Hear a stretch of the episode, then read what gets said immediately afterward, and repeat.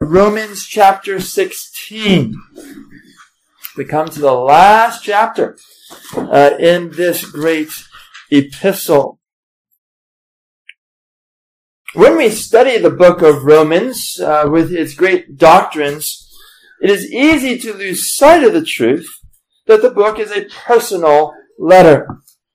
The truth that it is a personal letter is really brought out in our text, which is part of the letter's conclusion. Our text is Romans chapter 16, verses 1 through 16, uh, which I will read to us now. So please stand in honor of the Word of God if you are able. Verse 1 I commend to you our sister Phoebe, a servant of the church at Cenchreae, that you may welcome her in the Lord in a way worthy of the saints, and help her in whatever she may need from you, for she has been a patron of many, and of myself as well. Greet Prisca and Aquila, my fellow workers in Christ Jesus, who risked their necks for my life to whom not only I give thanks, but all the churches of the Gentiles give thanks as well. Greet also the church in their house. Greet my beloved Epaenetus, who was the first convert to Christ in Asia. Greet Mary, who has worked hard for you. Greet Andronicus and Junia, my kinsmen and my fellow prisoners. They are well known to the apostles, and they were in Christ before me. Greet Ampliatus, my beloved in the Lord. Greet Urbanus, our fellow worker in Christ, and my beloved Stachys. Greet Apelles, who is approved in Christ. Greet those who belong to the family of Aristobulus. Greet my kinsman Herodion. Greet those in the Lord who belong to the family of Narcissus. Greet those workers in the Lord, uh, Tryphena and Tryphosa. Greet the beloved Persis, who has worked hard in the Lord. Greet Rufus, chosen in the Lord, also his mother, who has been a mother to me as well. Greet uh, Asyncritus, Phlegon, Hermes, Patrobas, Hermas, and the brothers who are with them. Greet Philologus, Julia, Nereus and his sister, and Olympas, and all the saints who are with them. Greet one another with a holy kiss. All the churches of Christ greet you. This is God's holy word. You may be seated.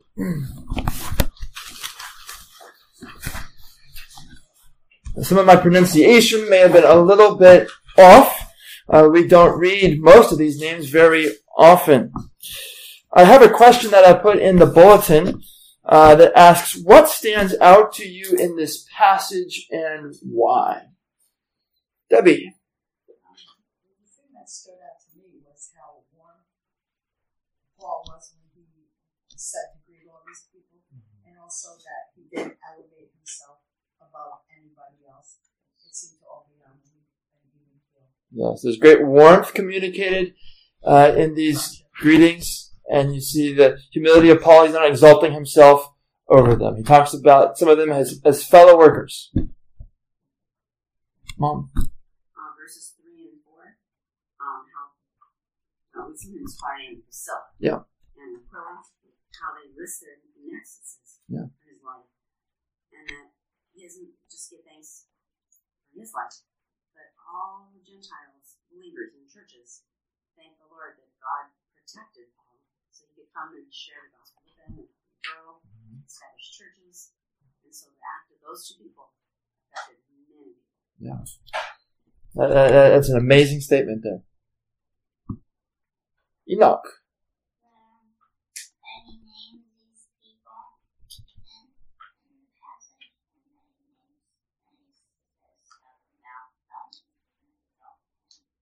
Well, there's a lot of people that, that he names, and he says something about uh, most of them. Anyone else? Esther.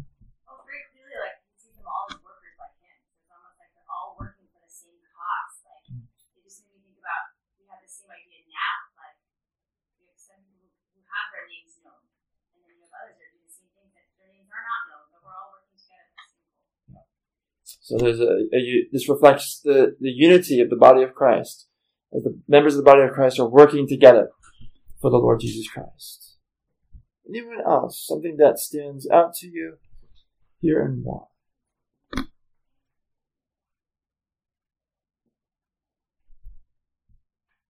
Well, all was very good. the next question is, what are we to learn from this passage? Before we even dive into the details of the passage, I want you to be thinking about the passage as a whole, um, thinking about, you know, what's the purpose of this? Why, why is this here? Why is this included in Scripture? Uh, what are we to learn from this passage?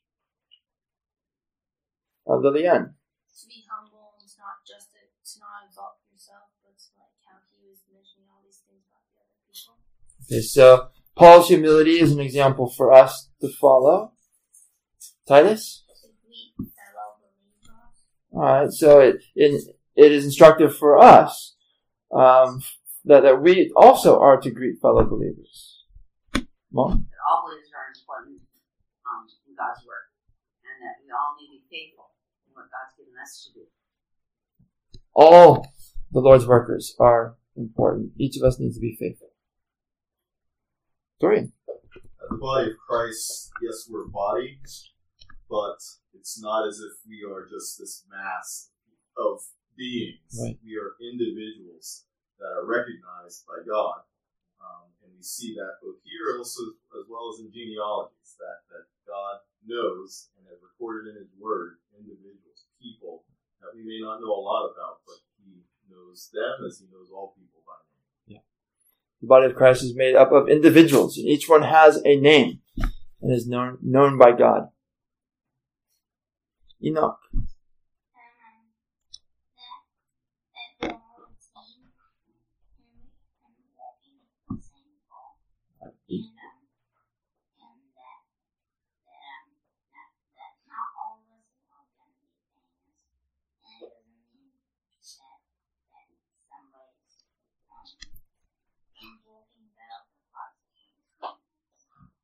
So believers are a team working together for the same uh, goal, um, and no one is more important than another. Anything else as far as what are we to learn from this passage?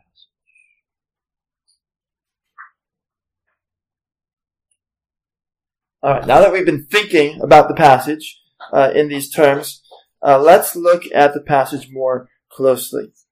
In this passage, the apostle Paul commends a believer to the Roman church in verses 1 and 2, and then sends greetings to 28 individuals, along with other believers in general in Rome.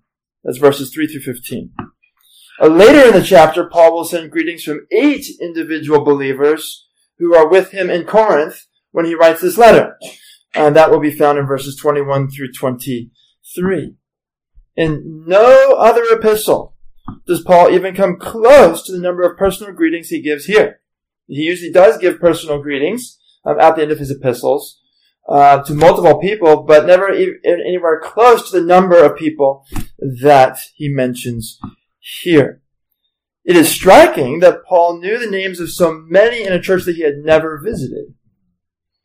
You know, most of the, the epistles that he writes to churches are written to churches that he has ministered in. Uh, not Colossians and not Romans. And in spite of the fact that he's never been there, uh, he knows a lot about the believers who are there and how they're serving the Lord and so forth. It's very striking. At the beginning of this epistle, Paul addressed the letter, quote, to all those in Rome who are loved by God and called to be saints. So he addressed the letter to all the Christians in Rome. And now Paul appears to give a personal greeting to everyone whose name he knows. This passage mentions men and women, Jews and Gentiles. Some of the names are Jewish names, like Herodion, Apelles. Other names are Latin names, like Ampliatus and Urbanus. Most are Greek names. However, having a Latin or a Greek name does not necessarily mean that the person was a Gentile, as people not uncommonly bore more than one name as they moved in the cosmopolitan society of the empire. I think of the Apostle Paul. Uh, he also has the name Saul. Saul is a Jewish name. Paul is a Greek name. Certainly, Jews and Gentiles and a variety of names here, men and women. This passage reveals that Romans is a letter to real people, to ordinary Christians. Romans is not just for elders or theologians. We, we, we could say that we have the, the, the deepest theology um, in Romans compared to any other books of the Bible. Um, and uh, the book of Romans challenges every believer all the way until we go home to be with the Lord. However, we see here that the book of Romans is not just for those who teach the Bible. It's not just for theologians. It's not just for elders. In this list of greetings, we see it's for ordinary Christians. We see here that Romans is more personal than, than a book.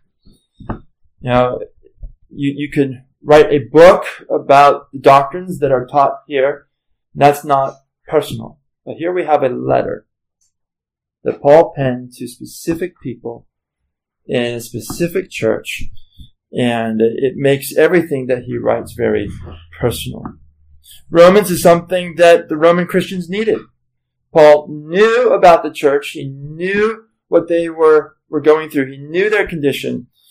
And he writes the doctrines that he writes because the church needed to hear these doctrines. This passage also reveals that Paul was not just interested in theology, but also in the people for whom the theology was written. He shows great interest in theology um, as he uh, teaches these great doctrines. Uh, but he also shows in the beginning of the letter and the end of the letter a great interest in the people for whom the theology was written. And our passage reveals the love with which the letter was written. And that is an example for us. The love that we see here from the apostle Paul towards those whom he writes this letter to is an example for us to follow. This passage also reflects the truth that God is personal. God speaks. God listens. God knows. God is personal. And that's reflected here in the personal nature of these greetings. All of this was inspired by the Spirit of God. All right, let's look at the commendation of Phoebe in verses 1 and 2. Uh, we read in verse 1, I commend to you our sister Phoebe, a servant of the church at Cenchreae, that you may welcome her in the Lord in a way worthy of the saints, and help her in whatever she may need from you for she has been a patron of many and of myself as well. Notice that Paul refers to Phoebe as our sister. All true Christians, though members of different local churches, are members of one family, the family of God. Phoebe was a member of the church at Cenchreae. Paul is writing to the church at Rome, and he refers to Phoebe as our sister. All believers in the Lord Jesus Christ are members of one family, the family of God. We have been brought into this family by adoption, in salvation. And there are additional family terms that Paul will use later in this passage that will reinforce the truth that we are the family of God, related to one another uh, as members of the same family. Uh, Paul uh, speaks of Phoebe being a servant of the church at Cenchreae.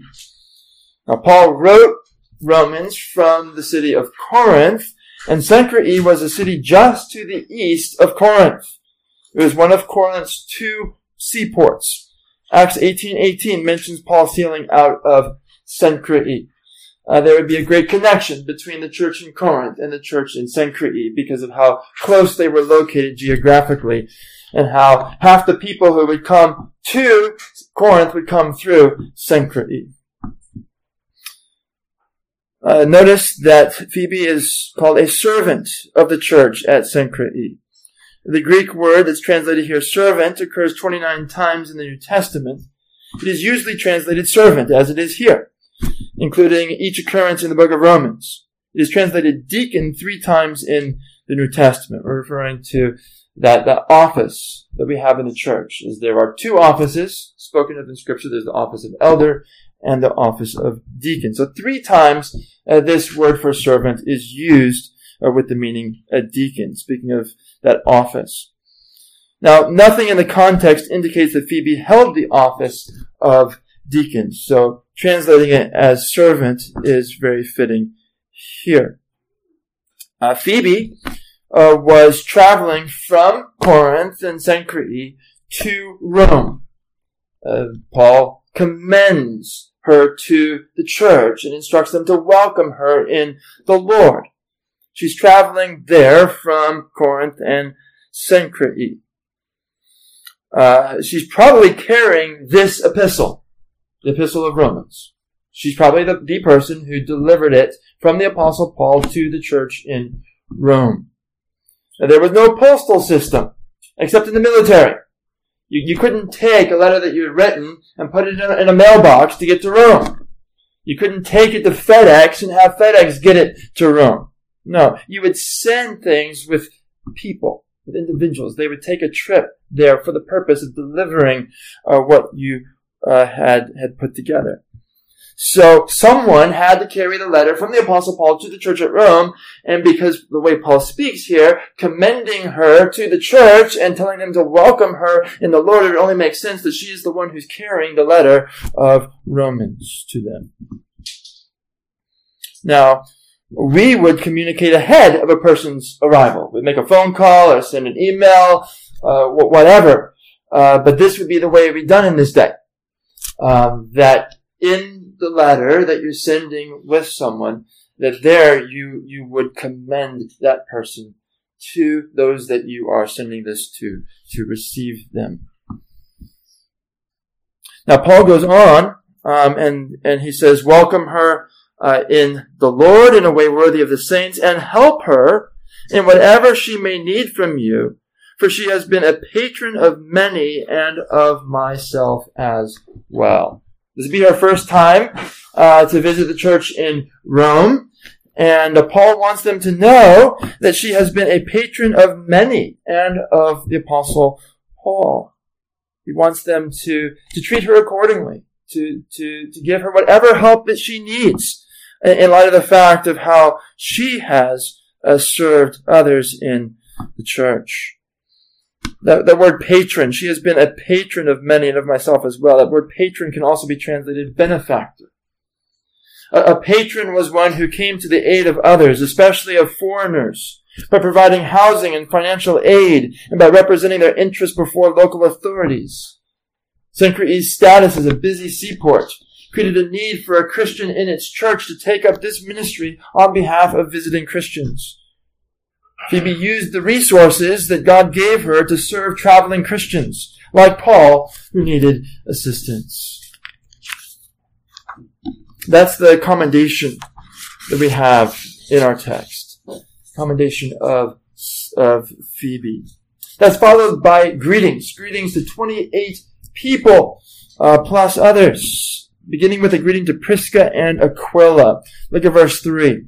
Greet Prisca and Aquila, my fellow workers in Christ Jesus, who risked their necks for my life, to whom not only I give thanks, but all the churches of the Gentiles give thanks as well. Now, Acts uses a slightly different a form of the name Prisca. What is the form used in the book of Acts? Priscilla. Acts refers to this woman as Priscilla. Paul refers to her here as Prisca. The name Prisca is related to the name Priscilla in the same way that the name Jane is related to the name Janie. So Prisca would probably be the name that her parents gave her, but, but people would call her Priscilla. Aquila was a Jewish tent maker who had settled in Rome, but had been compelled to leave when Emperor Claudius expelled the Jews. You can read of that in Acts 18.2. After meeting this couple in Corinth, Paul took them with him to minister in Ephesus. You can read of that in Acts 18, 18, where they remained when Paul went on. While in Ephesus, they had a church in their home, as mentioned in 1 Corinthians 16, 19. And they were able to instruct the learned Apollos further in the faith, Acts 18, 26. And now we see that they have returned to Rome, uh, the place that they originated from. Uh, Paul uh, gives this greeting to Prisca and Aquila, and he refers to them as my fellow workers in Christ Jesus. This and other references in this passage to fellow workers reminds us that Paul was not a lone ranger kind of missionary. He depended on a significant number of others who worked along with him. And whenever he would go and plant a church, he was seeking to, to raise up laborers to, to join him uh, in his missionary work. And, and we, we see him developing a larger and larger group of, of brothers and sisters uh, who he calls fellow workers who are working together with the apostle Paul uh, in the work of missions. He calls them my fellow workers in Christ Jesus. And he says they risk their necks for my life, to whom not only I give thanks, but all the churches of the Gentiles give thanks as well. Meaning that this couple risked their lives to protect Paul when his life was in danger. We know from the book of Acts that his life was often in danger. We know of it as well in his writing in 2 Corinthians, when he writes about the different things that he suffered uh, for the sake of Christ. There, there was a lot of suffering that he went through that was not written down in the book of Acts. Uh, we don't know if this event that he's referring to um, is event an event in the book of Acts or is something that was not recorded in, in the book of Acts. But what we do know is that there was a time when they risked their lives for the apostle Paul when his life was in danger. It was so significant that he still says, I give thanks to them for this, and all the churches of the Gentiles give thanks to them. Probably both for how they ministered to Paul in this way, as well as how they've been ministering uh, to others in the churches. Let's continue in, in verse 5. He says, uh, Greet also the church in their house. And when they were in Corinth, I'm sorry, when they were in Ephesus, uh, they had a church meeting in their house, and now when they are back in Rome, uh, they have a church meeting in their house. We have no record of church buildings existing until the third century.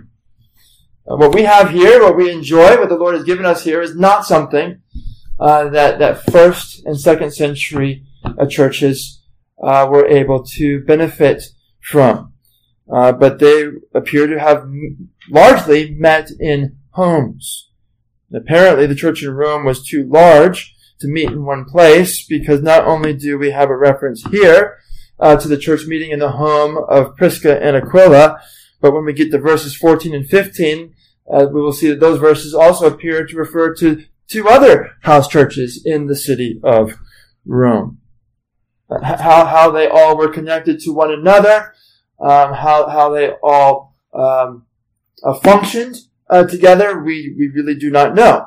Uh, but it definitely appears that there were, were multiple house churches in Rome, uh, though Paul does address this letter to all the believers in Rome, not to one specific house church. There was a unity, we see, amongst the house churches in Rome. Probably about the most people that you could fit in a house of that day, thinking of the, the largest houses uh, that people would have, probably be 70 to 80 people. So he says here, greet also the church in their house. We have further greetings in the second half of verse 5 and going on. I greet my beloved Epaenetus, who was the first convert to Christ in Asia.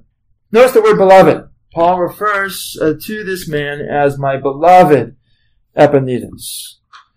Uh, Paul's love for the saints is also expressed later in this passage. And he speaks of how Epaenetus was the first convert to Christ in Asia. That's not what we call Asia. That's not the continent of Asia. Uh, that's the Roman province that was called Asia. That was part of what we call Asia Minor. It was the Roman province whose cultural center was Ephesus. Ephesus was the great city uh, in the province of Asia. And this man, Epaenetus, that Paul uh, gives instructions to greet on his behalf, was the first convert to Christ there in that province. Now, if you, if you have the ESV, you will note there's a footnote um, after those words, uh, first convert. And if you look at what the footnote says for that, it says Greek first fruit. So it's telling us that the Greek word that's been, that's been translated here, first, the first convert, literally means first fruit. Paul speaks of this man as being the first fruit to Christ in Asia. That's an Old Testament concept of the first fruits. Israel was, was to give the first fruits of their land uh, to the Lord um, as an, an offering. And when you gave the first, or when you gave first fruits, you were recognizing that the first fruits uh, were the first of more fruit that was to come. And in the New Testament, in the teaching on the resurrection in, Acts, in 1 Corinthians 15, uh, Christ is spoken of as the first fruits. Uh, for his re- he was raised first, and his resurrection guarantees uh, the future resurrection of all who are in Christ. Now, this man Epaenetus is referred to by Paul as the first fruit in Christ, uh, in a first fruit to Christ in Asia meaning he was the first of a harvest in Asia. A first of many who were converted to Christ and who would continue uh, to be converted to Christ in that province. Paul goes on in verse 6 Greet Mary, who has worked hard for you. The women in this passage, like this woman Mary, who is said to have worked hard for the church in Rome. The women in this passage show that women had important ministries in the early church. There's a good number of women who are mentioned here. Uh, it may not be so obvious to you, not knowing the Latin and the Greek and, and so forms and so forth. But there are a good number of women like Mary mentioned in this passage that show that women had important ministries in the early church.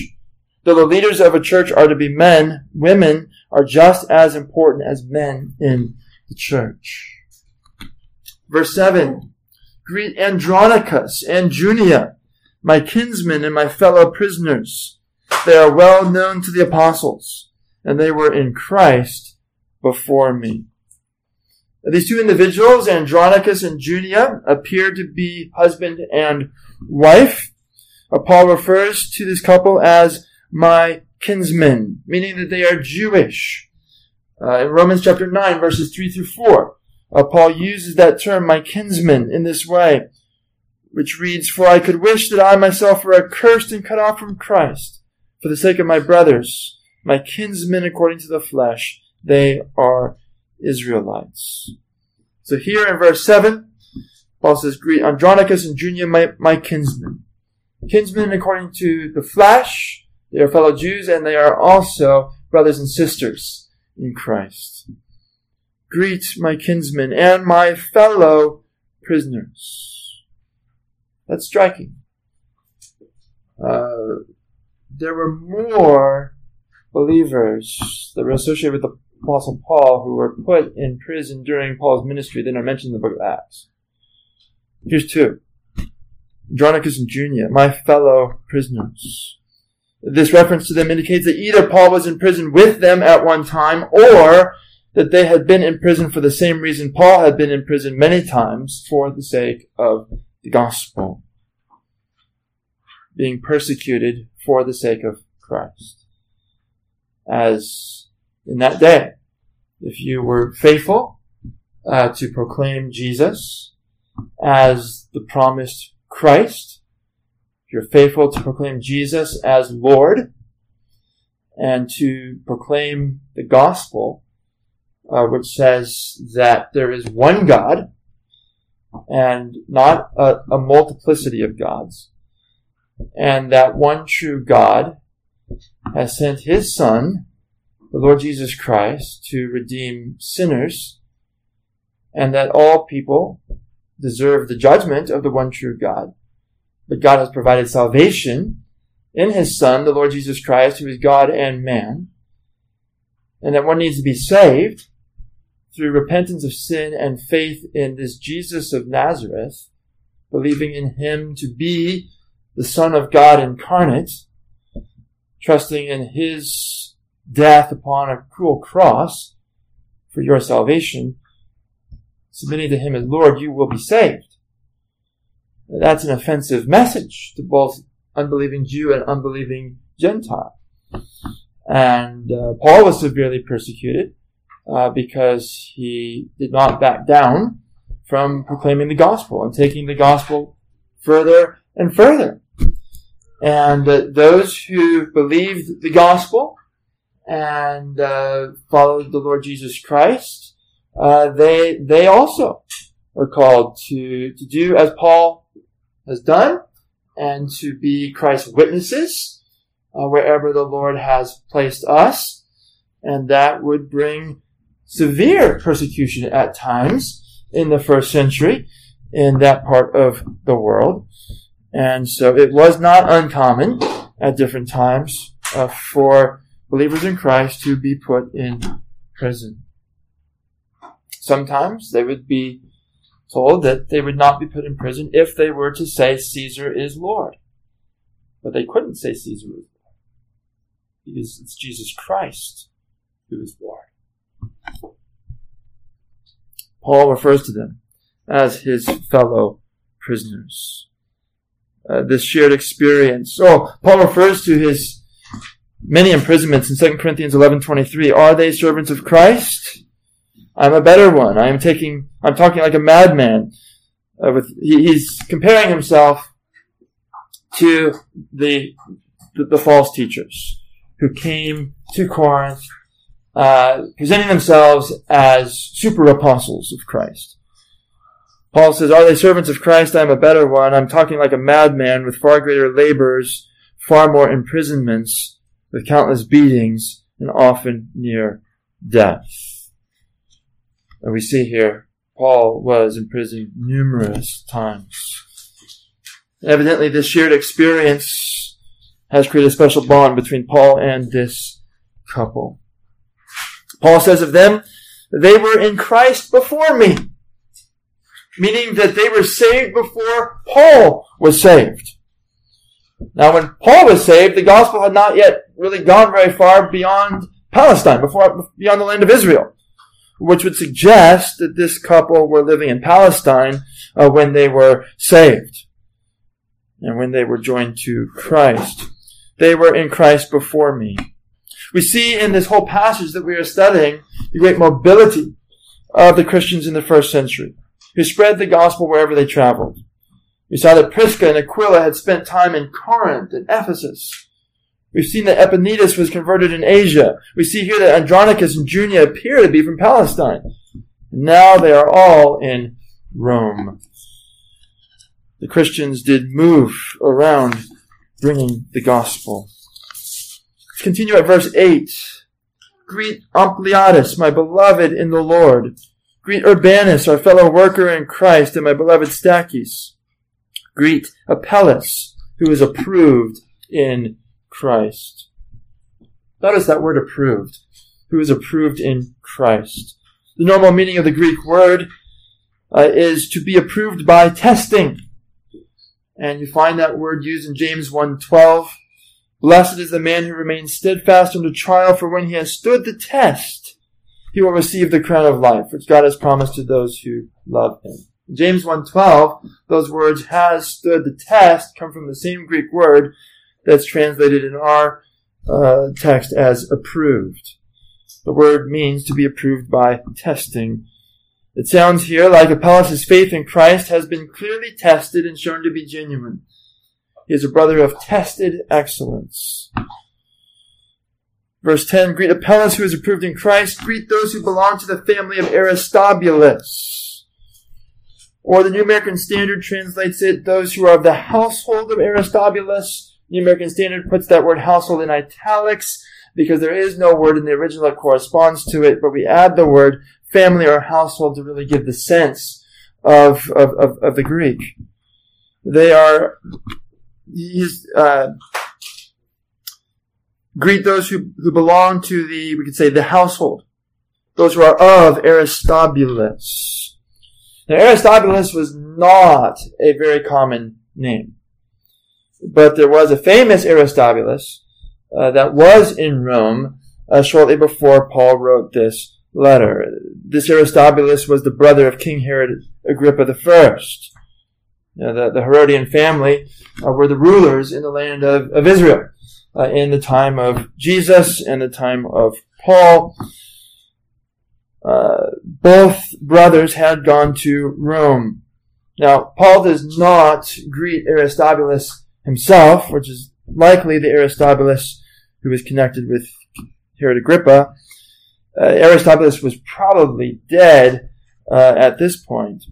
Those whom Paul greets likely had been slaves in Aristobulus's household, and they're still known as those who are of Aristobulus. They had become attached to his name. Verse 11 is this similar. Uh, greet my kinsman Herodian. Uh, he may have been part of that, that household of Aristobulus, hence the name Herodian. I greet my kinsman Herodian. Greet those in the Lord who belong to the family of Narcissus. Narcissus was probably another well-known unbeliever uh, who had died from Roman history. We do know of a Narcissus um, just before the time of this letter. And again, we have a household. Uh, the way it's actually worded here is greet those in the Lord who belong to the family of Narcissus. There were some in that household uh, who had been saved, who were in the Lord. Uh, Paul was sending greetings to those who were somehow connected uh, with this man, Narcissus. Verse 12. Uh, greet those workers in the Lord, Tryphena and Tryphosa, Greet the beloved Persis, who has worked hard in the Lord. All three are women. Uh, Tryphena, Tryphosa, and Persis. Notice the word workers. Greet those workers in the Lord, Tryphena and Tryphosa. Uh, the word workers is translated from a Greek word that means to labor to the point of weariness. These are women who have worked hard in the Lord. Greet the beloved Persis who has worked hard in the Lord. All three women have worked hard for the Lord. Verse 13. Greet Rufus, chosen in the Lord, also his mother, who has been a mother to me as well. Rufus, chosen in the Lord. Uh, every believer can, can be said to have been chosen in the Lord. Now, this Rufus is interesting uh, he may very well be the same Rufus in the verse that I put in your notes, Mark 15, 21. And they compelled a passerby, Simon of Cyrene, who was coming in from the country, the father of Alexander and Rufus, to carry his cross. So Simon of Cyrene was enlisted to carry Christ's cross. Christ was brutally uh, flogged after he had been up all night uh, in the Jewish trial. He had been beaten in the Jewish trial, beaten by the, by the Romans. Um, this was after sweating drops of blood the night before in the garden, garden of Gethsemane. Uh, you can understand how Jesus would not have the physical strength uh, to carry that crossbeam all the way uh, to Golgotha. So the, Ro- the Romans did what they would do in such a situation. They would compel a passerby to carry the cross for the criminal. Here in Mark, Mark's the only gospel that gives us these names. Um, he tells us that Simon of Cyrene was the man who was compelled to carry the cross and that he is the father of Alexander and Rufus. Church history tells us Mark wrote his gospel in Rome. It would seem that the point of Mark mentioning Simon's sons was that these sons were well known to the first readers of his gospel. It would make sense uh, that if there was a Rufus, um, I'm sorry, it would make sense that if the Rufus in Mark was well known to the church in Rome, it would make sense then here, when Paul gives a greeting to Rufus, that it would be one and the same Rufus. Now notice what Paul says about his mother.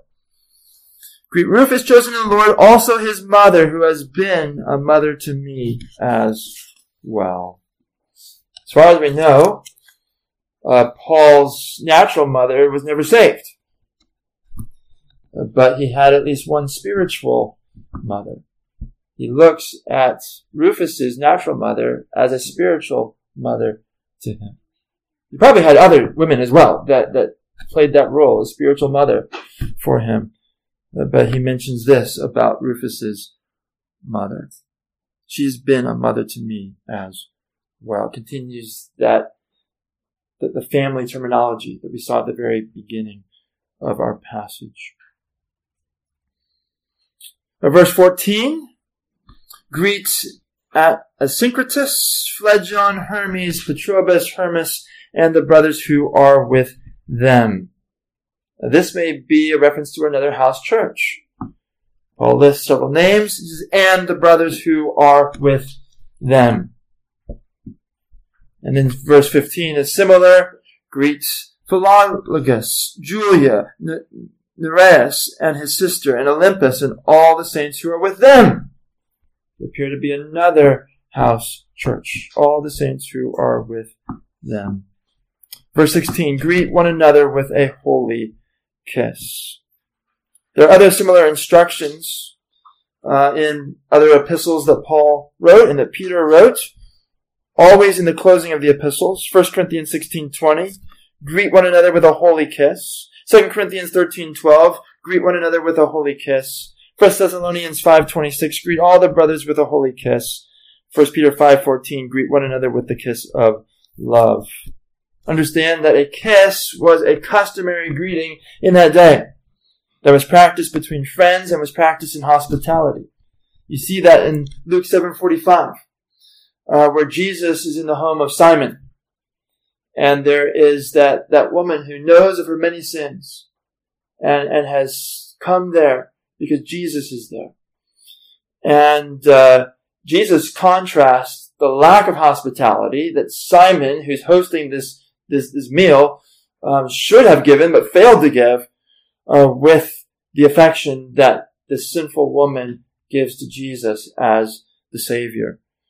And he says there in Luke 7.45 to Simon, his host, You gave me no kiss, but from the time I came in, she has not ceased to kiss my feet.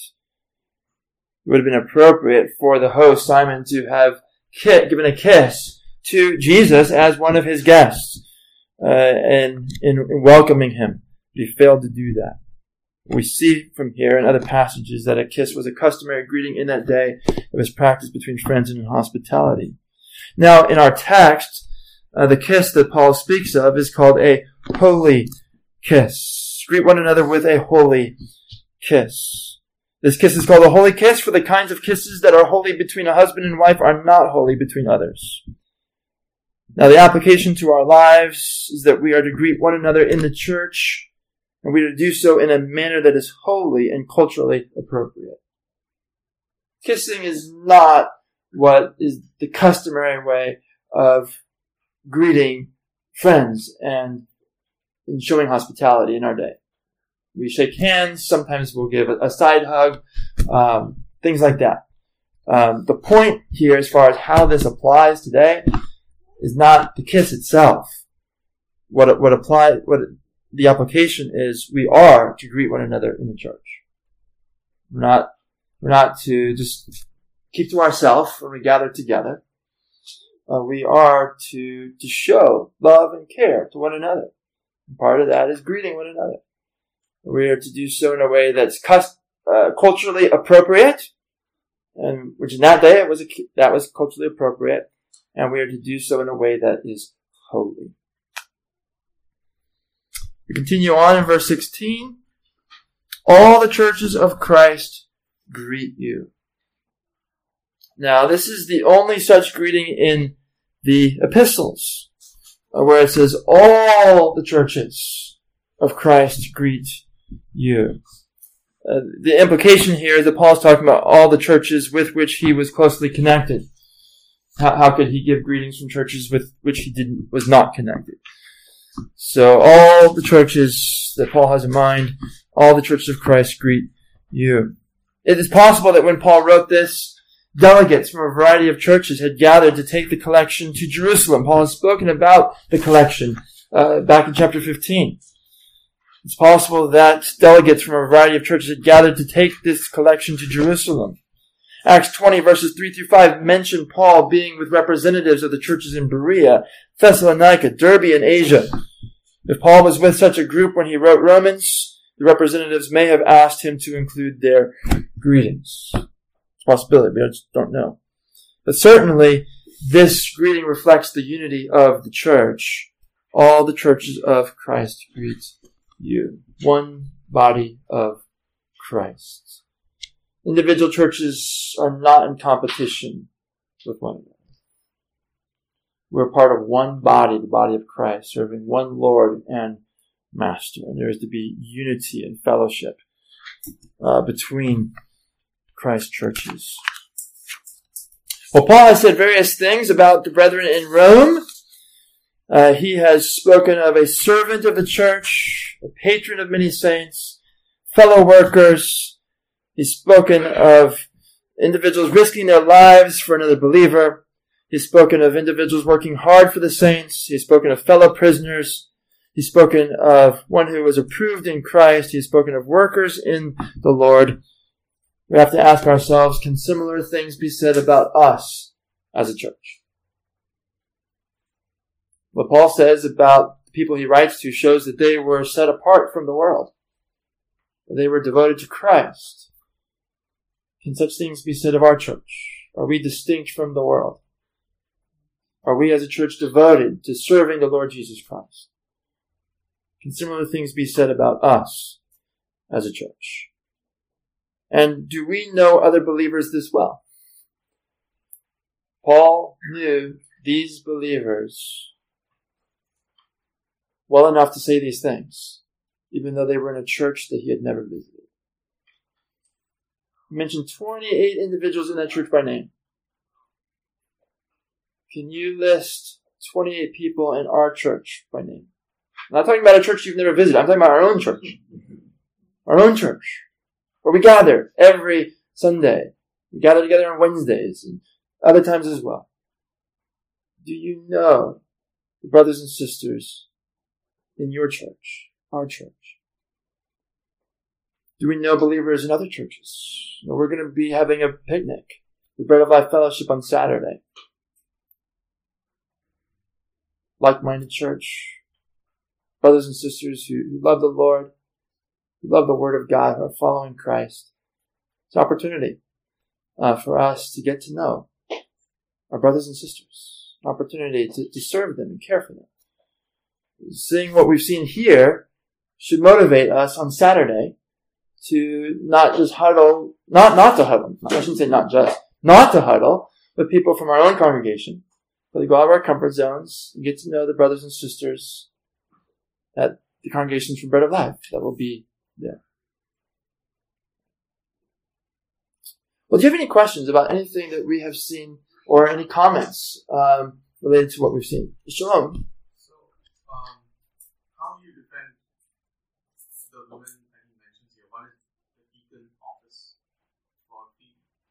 second thing is like Priscilla and Aquila. So it's evident like when they are first mentioned in Acts, Aquila's name is mentioned first when it is first mentioned. And then it's Priscilla and And so it shows that she is the one most likely taking charge. And then it's mentioned that they take Apollos and disciple him and teach him the things. But somewhere else, Paul is clear that he does not permit women to teach So how do we reconcile number one that? And the second thing is like, how do you defend? How do you reply to people who say like the office of the deacon? I mean, I understand. Second Timothy is pretty clear in the requirement, but then they quote Phoebe's office over here. So how do you defend that? Okay, so you've, you've asked a lot. Let, let's see if I can concisely respond to all, all that you have, have asked. So, um, there are, you asked about the the verse towards the beginning where it speaks of Phoebe being a servant of the church Because sometimes uh, people will look at that and saying that that it should be translated like deacon or deaconess. Some people would see this as indicating that Phoebe had the office of, of deacon or deaconess, which would mean female deacon, um, in, in in the church. So, you know, the way I understand the qualifications for the office of deacon in 1 Timothy chapter 3 is that it's, it's speaking here of, of, of men. Because, you know, it says in 1 Timothy 3, 8, uh, deacons, uh, likewise must be dignified, not double-tongued, not addicted to much wine, not greedy for dishonest gain, and so forth. Um, verse 11, their wives likewise must be dignified, and so forth. Verse 12, let deacons each be the husband of one wife, uh, managing their children in their own households well. So, these qualifications um, uh, assume or indicate um, that deacons are to be men. The question is, though, in the middle there, when it says their wives, um, is that what it means, their wives, or does it mean in verse 11, um, women uh, who have the office of deacon, or we could call it deaconess, should meet these qualifications? In the passage, you know, I, I believe that verse 11 is talking about the wives of deacons. I believe this passage for these qualifications is indicating uh, that deacons are, are to be men. As, as far as the passage that we have in Romans 16, uh, verse um, 1, Phoebe, a servant of the church, I, I see nothing in the, the context here that would indicate that Paul is speaking of her having an office in, in the church of, of deacon. Most often, that word is translated servant, not deacon. Um, it is a common word for servant. Um, there's a great emphasis in the New Testament that that we are to be servants um, in, in, in the church. Um, I think that's all it's saying is that she was noteworthy for her service in in the church. I don't think it's saying anything about having an, an office of deacon. Um, you also asked about uh, the Prisca and Aquila. The the wife is mentioned first in verse three. I, I wouldn't read into that necessarily that she was the leader um, amongst the two of them, uh, being that she's she's listed first. I mean, it is, it is unusual, um, you know, for the wife to be listed first, but I, I wouldn't read that into that that she was the leader. They, the Apostle Paul, they're, they're, fellow workers with the Apostle Paul. They know the apostolic teaching. The Apostle Paul taught uh, that that that men have been appointed by God as the leaders uh, in, in the home and in the church. Um, Paul teaches very clearly about that. Um, Paul, Paul was involving them in, in, you know, ministry, um, in, in, in, the churches. So, you know, I, I think it would be contrary to the context of the rest of the New Testament to see that to indicate that Priscilla was the leader among the two of them not that, like not just the leader, but the fact that she was allowed to teach Apollos in Acts chapter 18. Right. So when he came and he was only with the baptism of John, it that Priscilla and Aquila both took him aside and explained to him. Right, right. So, so, so what, what they did as a couple was very different from what Paul prohibited women from doing. What Paul prohibited women from doing uh, was teaching um, men in, in, in the meetings of, of the church. So here we, this is not a meeting of the church. This is, you know, a couple meeting with an, an individual and, and together they, they, they taught him more, more fully. So that, that wouldn't be um, contrary to what, what Paul taught.